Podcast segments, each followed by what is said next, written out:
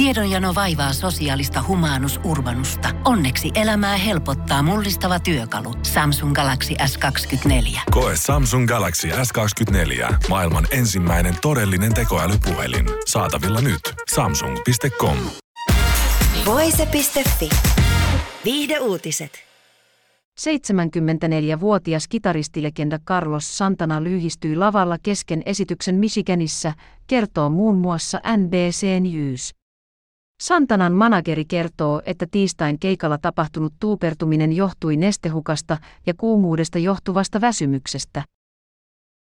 Varietyn mukaan keikkaa oli ehtinyt kulua noin 20 minuuttia, kun Santana pyörtyi istuuduttuaan rumpukorokkeelle. Lääkintähenkilökuntaa saapui välittömästi paikalle auttamaan muusikkoa ja keikka keskeytettiin. Santanan voinnin kerrotaan kohentuneen nopeasti, sillä muusikko vilkutti faneilleen, kun häntä vietiin pois lavalta. Mies vietiin sairaalaan tutkittavaksi ja managerin mukaan muusikko voi hyvin. Tapauksen takia Santanan keskiviikon keikka Pennsylvaniassa on peruttu. Muusikko on ollut Pohjois-Amerikan kiertueella maaliskuusta lähtien ja kiertueen on määrä jatkua elokuun loppuun asti.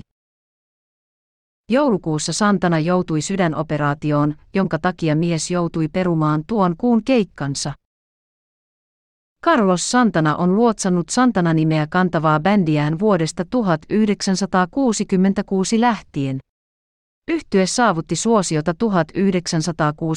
1960- ja 1970-luvuilla, kunnes suosiossa tulivat hiljaisemmat ajat.